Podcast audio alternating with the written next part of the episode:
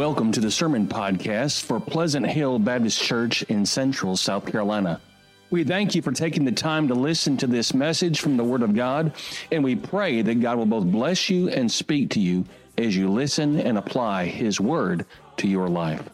There's a weight that must be lifted. There's a trophy to be won.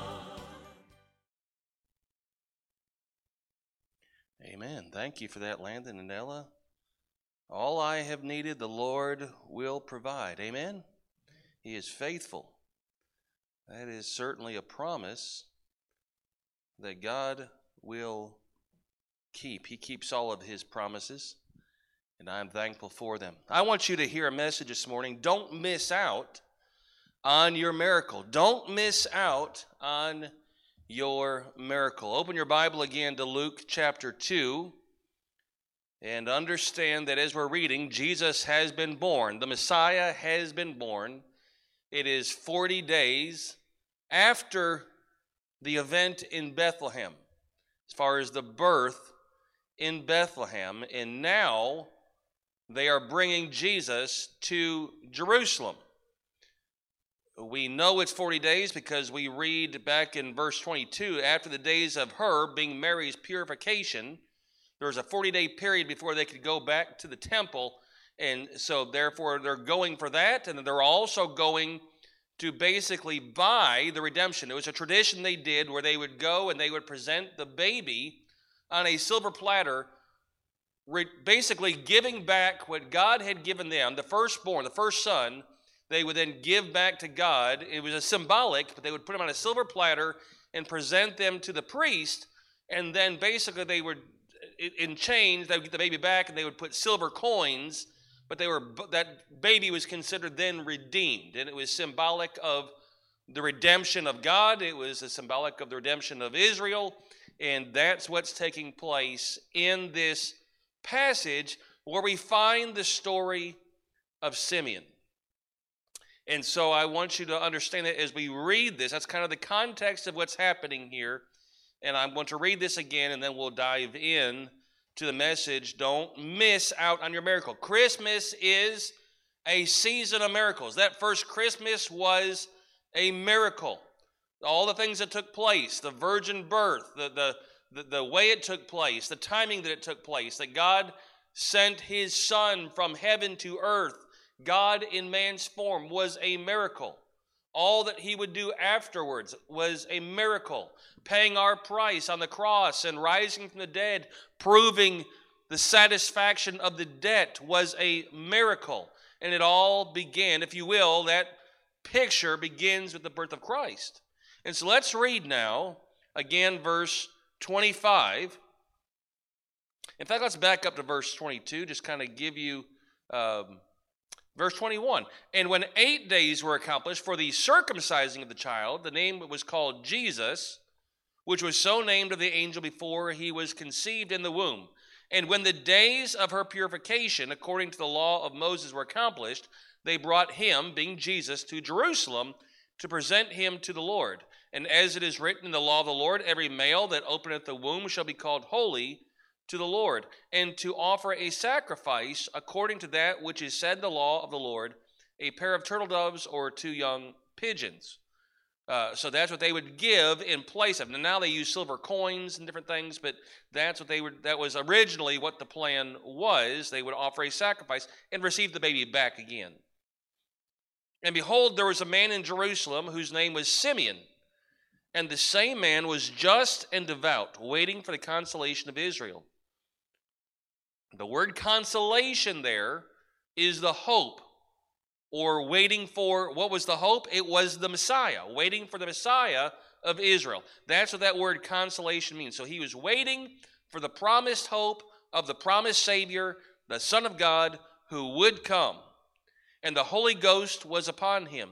And it was revealed unto him by the Holy Ghost that he should not see death before he had seen the Lord's Christ. Now remember, Christ is actually the word, that's the title that's given to the Messiah. So when we say Jesus Christ, Jesus Messiah, that's what we're talking about. And he came by the Spirit into the temple, And when the parents brought in the child Jesus to do for him after the custom of the law, that's what we read back there in those verses previously, then took he him up in his arms and blessed God and said, Lord, now lettest thy servant depart in peace according to thy word. For mine eyes have seen thy salvation, which thou hast prepared before the face of all people, a light to lighten the Gentiles and the glory of thy people Israel. And Joseph and his mother marveled at those things which were spoken of him. Let's pray. Father, I pray that you would help us today to see that you have miracles in store for us, just like you did at the first Christmas, just like you did for Simeon. You have purpose and plans and miracles for us. And God, that we would not miss them. God, help us not to miss all that you have for us. And help us to learn the lesson and the example of Simeon here in this passage and to see the miracle of this story. In Jesus' name, amen. I recently saw on, it was a social media post, but I've seen different signs that say this. And there was a dear friend that I saw that posted this, and it caught my attention as I was preparing this message. And it said this, repeat after me, God will not let me miss out on what he has for me. And I thought about that for a moment, and I understand that it was trying to be encouraging and it was hopeful and all those things, but here's the truth. He will let you miss out. God has, Jeremiah twenty-nine tells us, God has great plans in store for you. God has great things in store for you, beyond your wildest imagination. But he will let you miss it if you don't look to him and trust him. He will. You can miss it.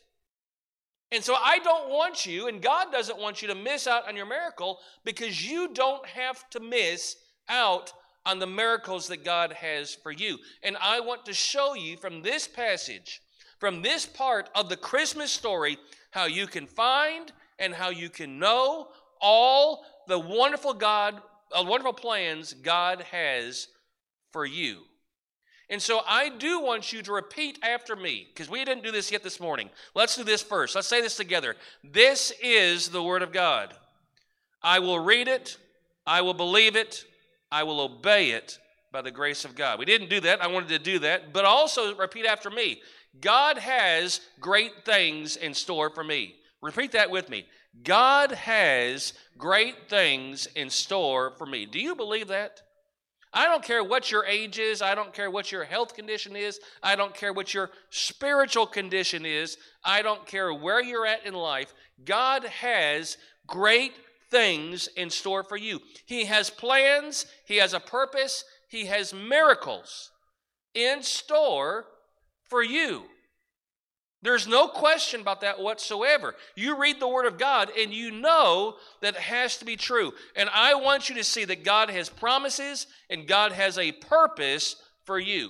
And I'm going to group them into two things. Eternal promises and purpose and earthly promises and purpose. Now, the most important part is the eternal promise and purpose. God has eternal promises and purpose in store for you, planned for you. But you have to be willing to accept them, to embrace them. You have to be willing to believe them and trust God for them, and that is salvation. You have to turn to God and believe on him and repent of your sin in order to receive the gift of eternal life and salvation, therefore a home in heaven, because Jesus said, I go away, but I'm going to prepare a place for you, and when I come again, I will receive you unto myself, that where I am, there you may be also.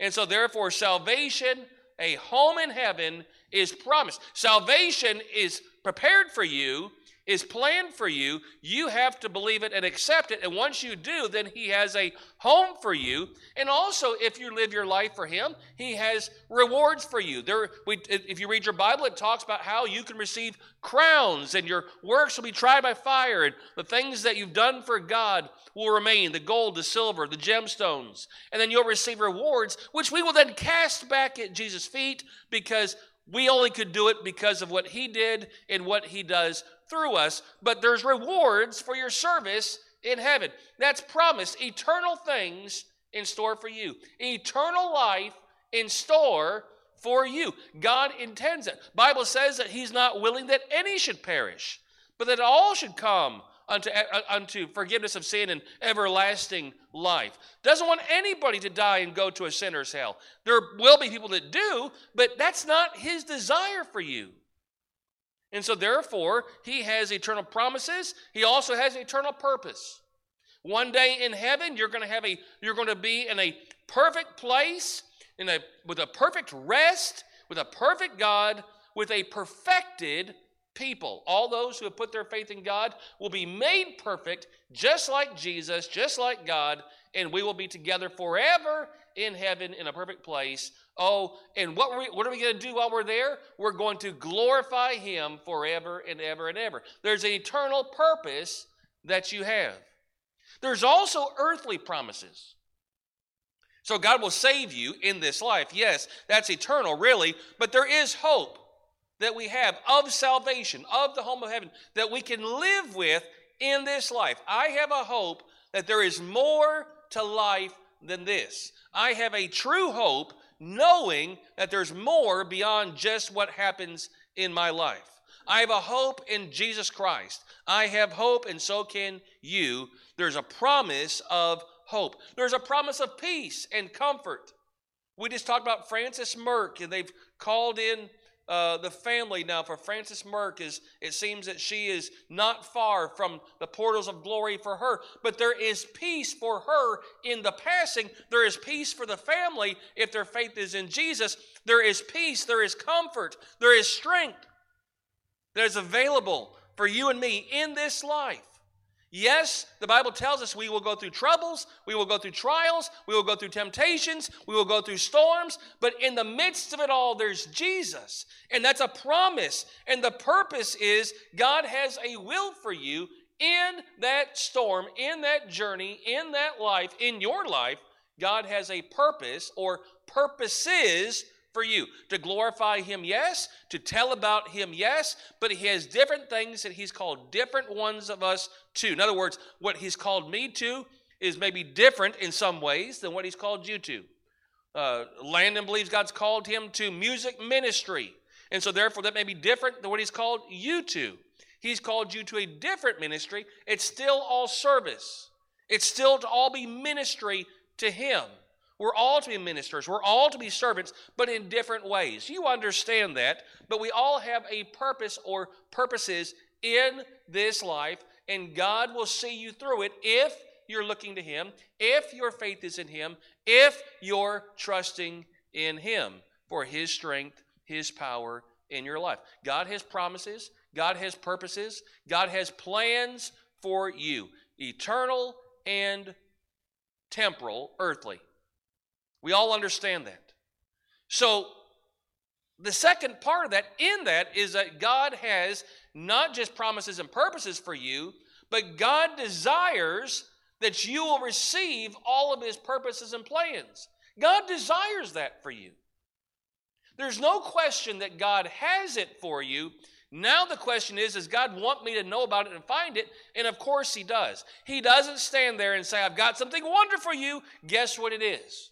Uh, no, he doesn't say, okay, uh, I'm going to hide it from you. That's not what he says. He doesn't say, listen, I've got some wonderful things. You know, it'd be a terrible thing if at Christmas, uh, it doesn't matter the age of the child, but especially a small child, if you tell him, man, just wait till Christmas. You know, Santa's going to come and bring gifts, or mommy and daddy are going to bring gifts, or whatever you tell your that child. And then on Christmas morning, we're going to wake up and we're going to open those gifts, and I've got something great for you. And then the child wakes up and you says, I'm not going to show it to you. I'm not going to give it to you. Uh, it's somewhere in this town. You've got to find it. And I'm not going to give you any clues to it. And I'll make it really hard. That's not what you would do to the child. And God does not do that to you. God desires for you to receive all that he has for you. It is not hidden. Now, that doesn't mean that God just presents it to you on a silver platter, but it's not hidden. The Bible tells us, you don't have to turn there, I'm going to read this to you because I'm going to get to Simeon in just a moment. But Psalm one forty-five, eighteen says, the Lord is nigh unto all them that call upon him, and all to him, this is the key, all to them that call on him in truth. So there are people that call on him for all kinds of reasons, but are they really putting their trust in him and calling on him with the pure trust and purpose of, God, I want what you want for me? Calling on him in truth. The Bible also says, ask and it shall be given you, seek and ye shall find, knock and it shall be opened unto you. For everyone that asketh receiveth, and he that seeketh findeth, and to him that knocketh it shall be opened. It's not hidden, but you do have to be willing to do a little work. And by work, God gives you the strength to do that work, but it's not just, there it is, right there for you, dig in. It's, hey, seek me, trust me, look to me, follow me, being Christ. Now, if you're like me, and especially when I was a young teenager, when I was my kid's age, I was like, what on earth does God want me to do? I can't seem to find it. In fact, for many of my years, I did not find it up until my twenty-seventh birthday. I did not find it, twenty-eighth birthday. I did not find it for a number of reasons, but one of them was I wasn't looking for it. I was looking for what I wanted.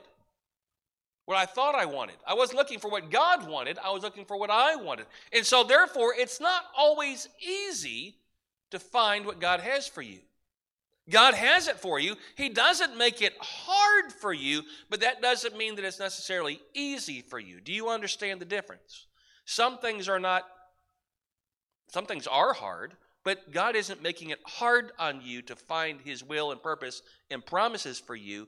But you do have to put forth some effort that God gives you the strength to do. Let me give you some verses for that. Well, number one, we can always go back to the fact that there's basically two paths that you can take. There is a wide gate that leads to destruction, and there a wide path, and it's and it and it's many find it.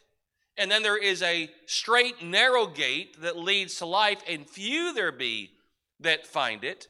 But we also look in Jeremiah twenty-nine, thirteen, and it says, and when you seek me and find me, you'll find me when you seek me with all your heart. In other words, for us to find what God's purpose is, we can't just be like, well, you know what, I'm kind of curious. And if it just kind of, if I stumble into it, then I'll be glad to know about it. That's not how it works. When you seek him, I really want to know. And by the way, that's not just for young people, that's for you older people, wherever you're at in your life now. What does God have for you now, purpose-wise? Do you really want to know? Are you really seeking what God has for you? His promises, his plans, his purpose for you now. You've got to really look for it. It can't be, well, if I, you know, I'm going to turn this over here and I don't see it there and I don't see it there. Well, I'm just going to go on with the rest of my life because I couldn't find it. God clearly didn't want me to know about it, or I'm just not willing to put in that much effort. No, it says when you seek me with all your heart. Now that leads me to the story of Simeon. Now when I read this story this time, I saw things that I had never seen before. My eyes were open to things that I had never realized before. And that's why I want you to see this story of Simeon. This person who was given a promise. It says that the Holy Spirit had, pro- or God had promised him that he would not die until he saw the Messiah. Now, I'm sure there were other promises that he had, but that was the great promise.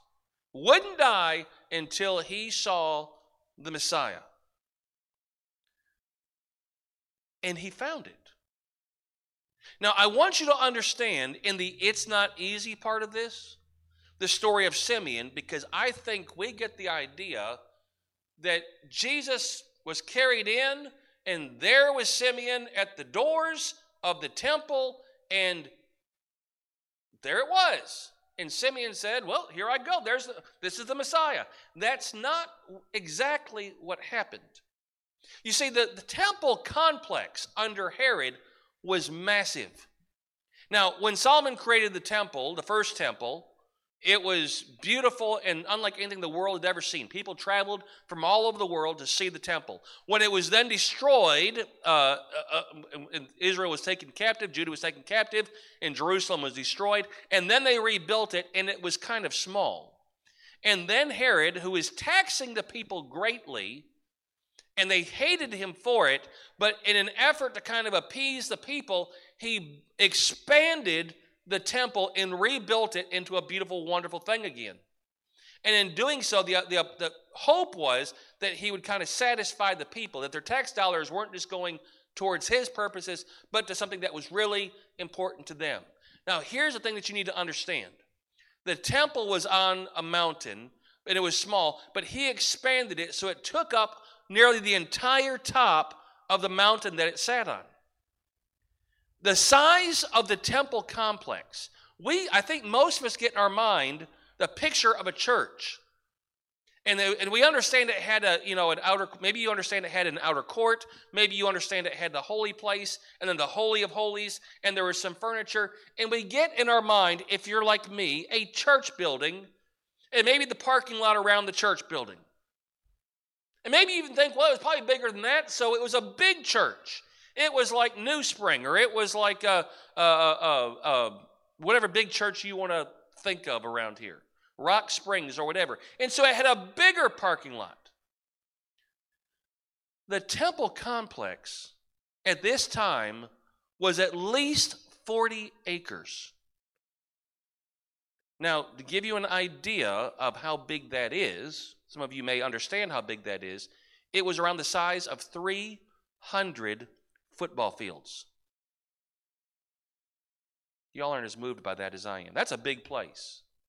And understand that around this time of year, it would have been bustling with people and activity in Jerusalem. In fact, remember when Jesus enters his public ministry, he goes into the temple complex, and what are they doing? It's like a flea market.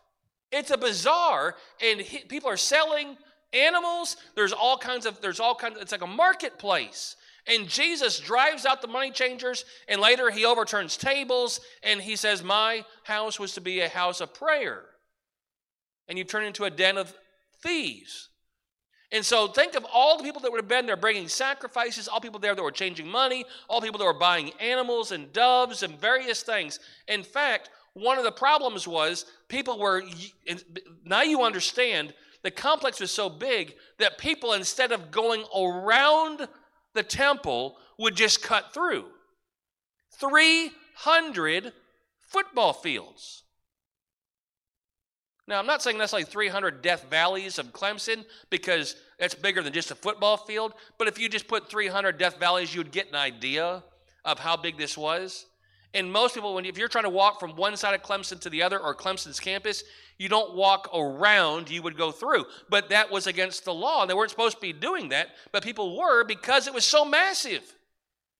And so therefore, this is the place that Simeon finds Jesus.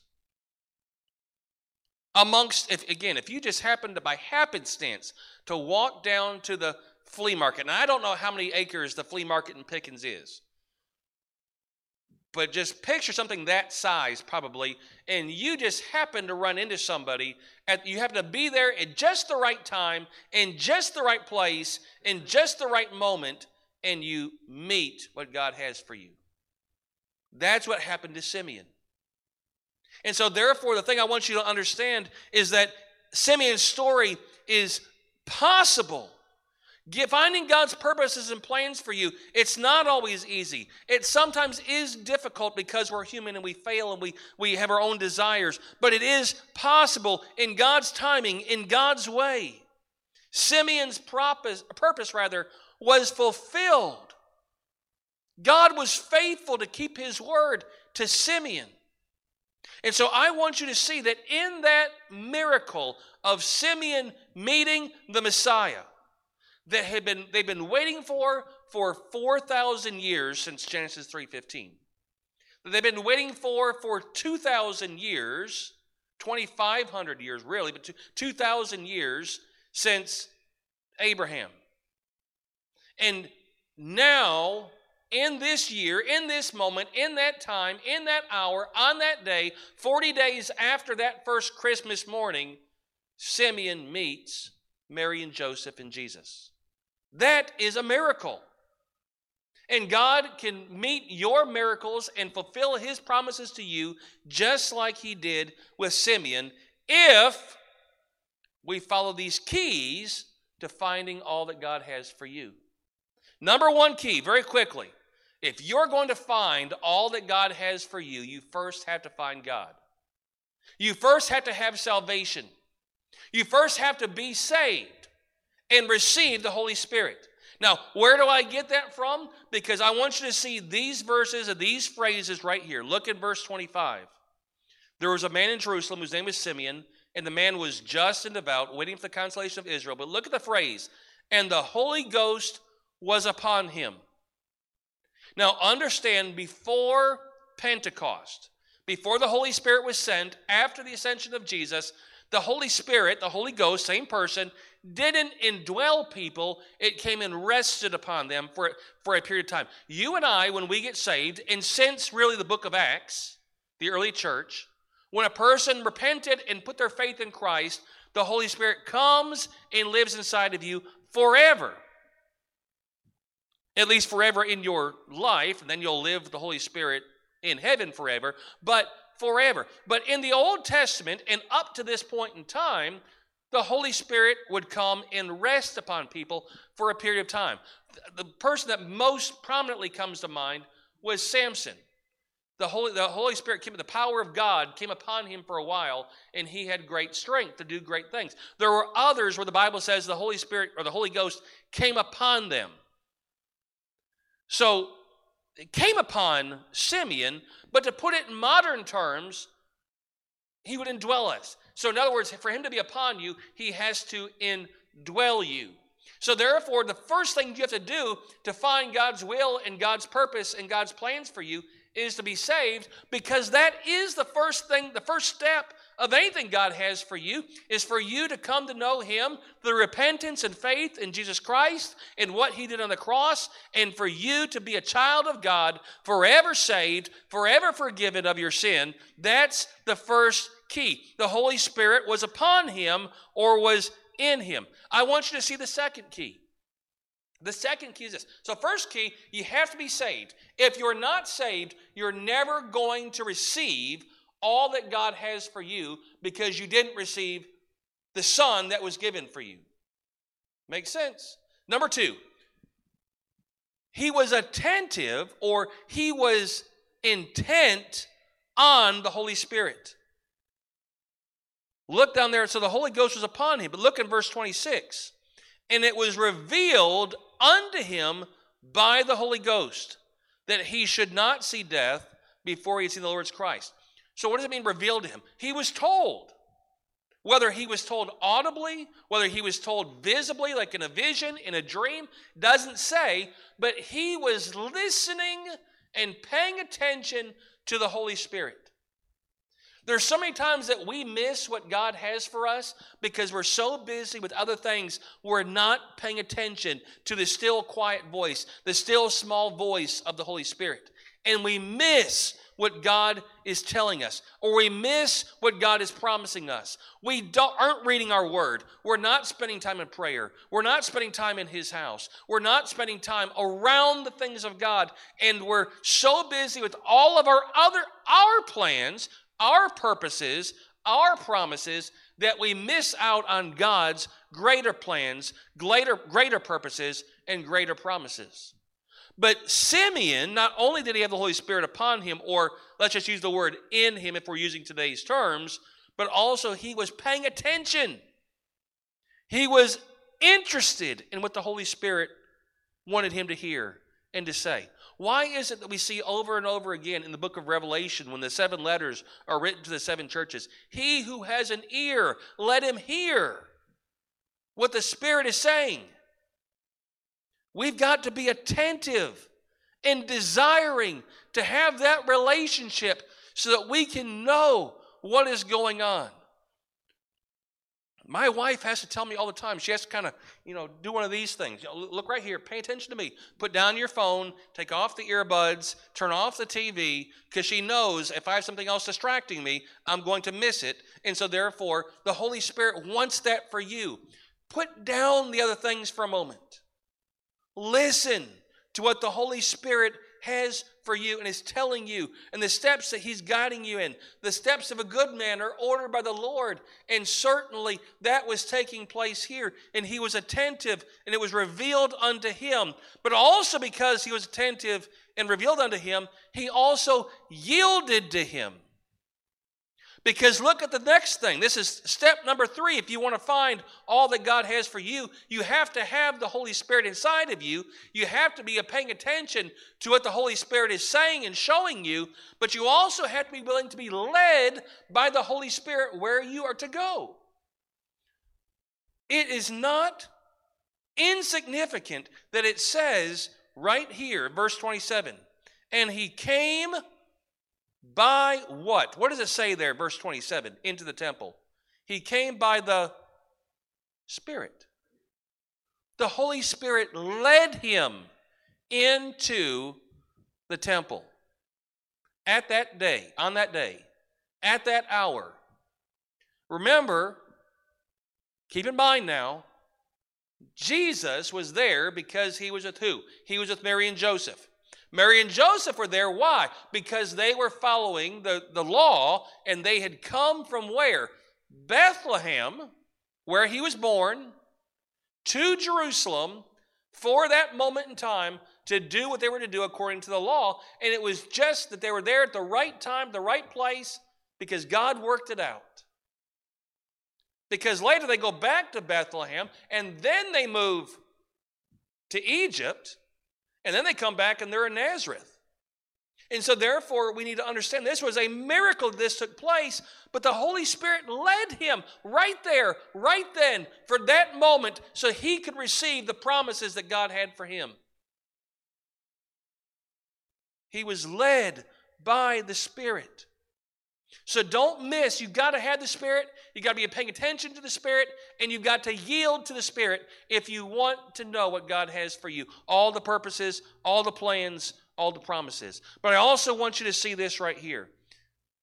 You say, but preacher, I want to do that, but it's been so long, and it's hard, and I get distracted sometimes, but God, I, I've just been waiting and waiting and waiting, and it doesn't seem like God is showing me the next step.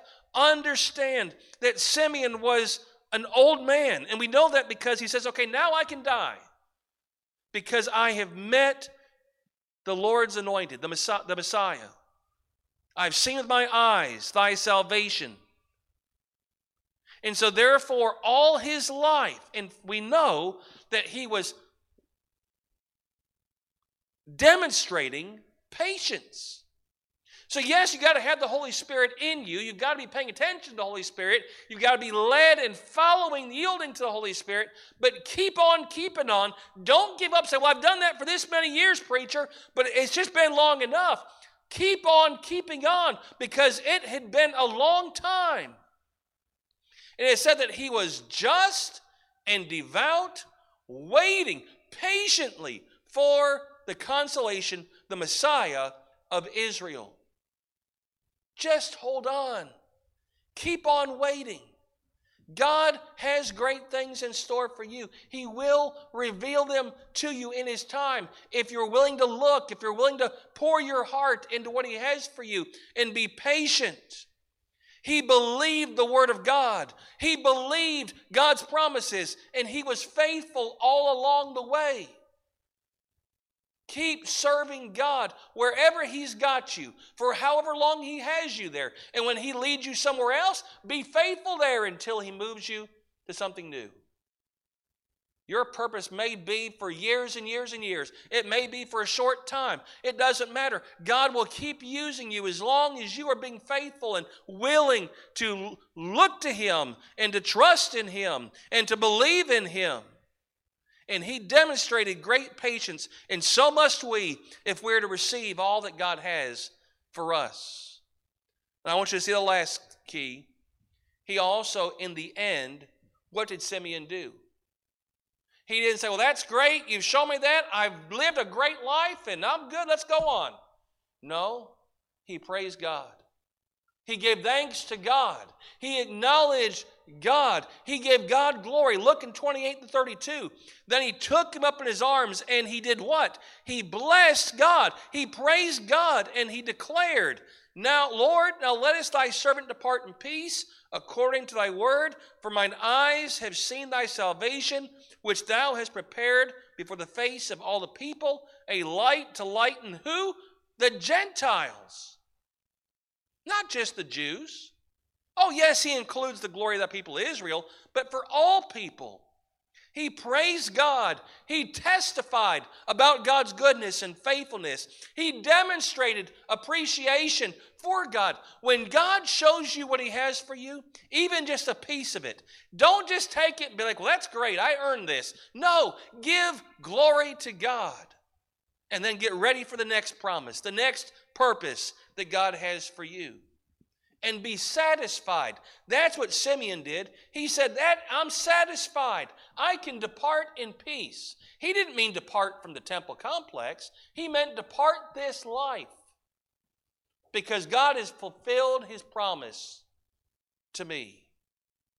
Oh, the biggest reason we miss out on what God's promises and purposes for us is, is because we see them and we're like that spoiled little child that we see in the Christmas movie, or we see in the store, or that we hear about, or maybe even is in our own little family, or maybe even we were at once upon a time where we received that gift and we're like, that's it? And you missed the whole thing. He was satisfied with what God had for him. God is good. God is faithful to fulfill his goodness. Understand that, believe that, and be willing to receive that. And I close with this. Here's the thing that I, I missed every time I've read this story. I've missed this. I've always thought that Simeon was a priest in the temple. I don't know why I thought that. It doesn't say that. It's, I guess it's because he went there and there was Simeon waiting for him. But he wasn't. I guess I thought that because later it has Anna, a prophetess, also in the same place at the same time, and she was a prophetess that served in the temple area. But he wasn't. It doesn't say what he was. But I think from reading this, it's a clear that he was not a priest. He was not a Levite. He, he may have been a Levite, but he was not a priest. He was not a preacher. He was not a prophet. He was not an author of a book in the Bible. He was not a king or a prince or anything else. Go back to verse twenty-five. And what does it say? And behold, there was a what? What does it say? A man. It's just like you and me.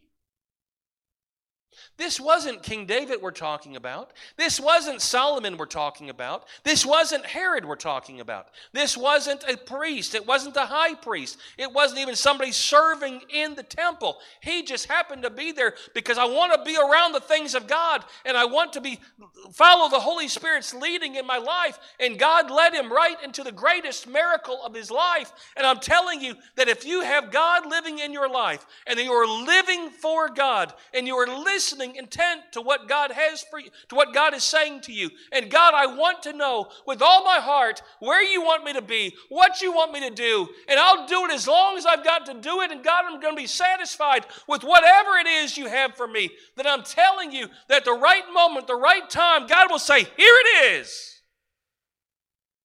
And we'll say, glory to God. Glory. Praise God. Because you, like Simeon, and like me, oh, I know I'm a preacher, but I'm just a man. I'm just a person. I'm nobody special in the world's eyes. Simeon was nobody special in the world's eyes, but he was special to God. And so are you. Oh, God has so much for you. God has wonderful things in store for you.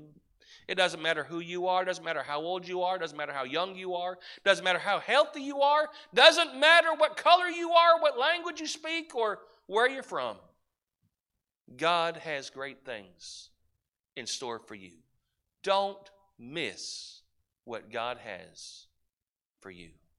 Let's pray. Father, I pray that you'd be with us, that you would speak to us. God, that you would help us to seek all that you have for us, all of our days, that we would not grow weary, that we would not give up. And Father, when we do, just like Simeon, God, there's no evidence that Simeon was not a perfect man, but God, he had been faithful and he was devout. And Father, he was waiting long for the hope that was your son.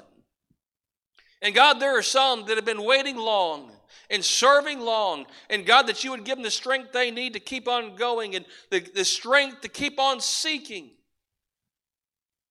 And God, there are some that are here that are just the beginning of their journey. And God, I pray that you would give them the patience and the long-suffering and the strength that they need to find all that you have for you, that we would want all that you have for us. God, help us, I pray. And if there's any here today or listening to the sound of my voice that do not, first of all, have you, that today they would understand the greatest gift that ever was given, was given that first Christmas when Jesus was born. And Jesus lived a sinless life. And Jesus lived as our example, but he died as our sacrifice to pay the price of our sin, and that we would put our faith in him, in him alone, and trust in him, and ask him to forgive us of our sin, and invite him in, and he will come to live in us. Help us, I pray, in Jesus' name. Amen.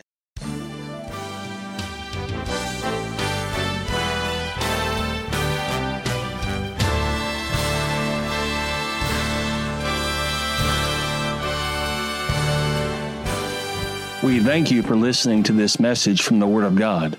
At Pleasant Hill, we desire to be a help and a blessing to you. If you have any questions or prayer requests, or if we can be a help to you in your walk with God, we invite you to contact us here at Pleasant Hill by visiting our website at p h b c dot online. Thank you, and may God bless you.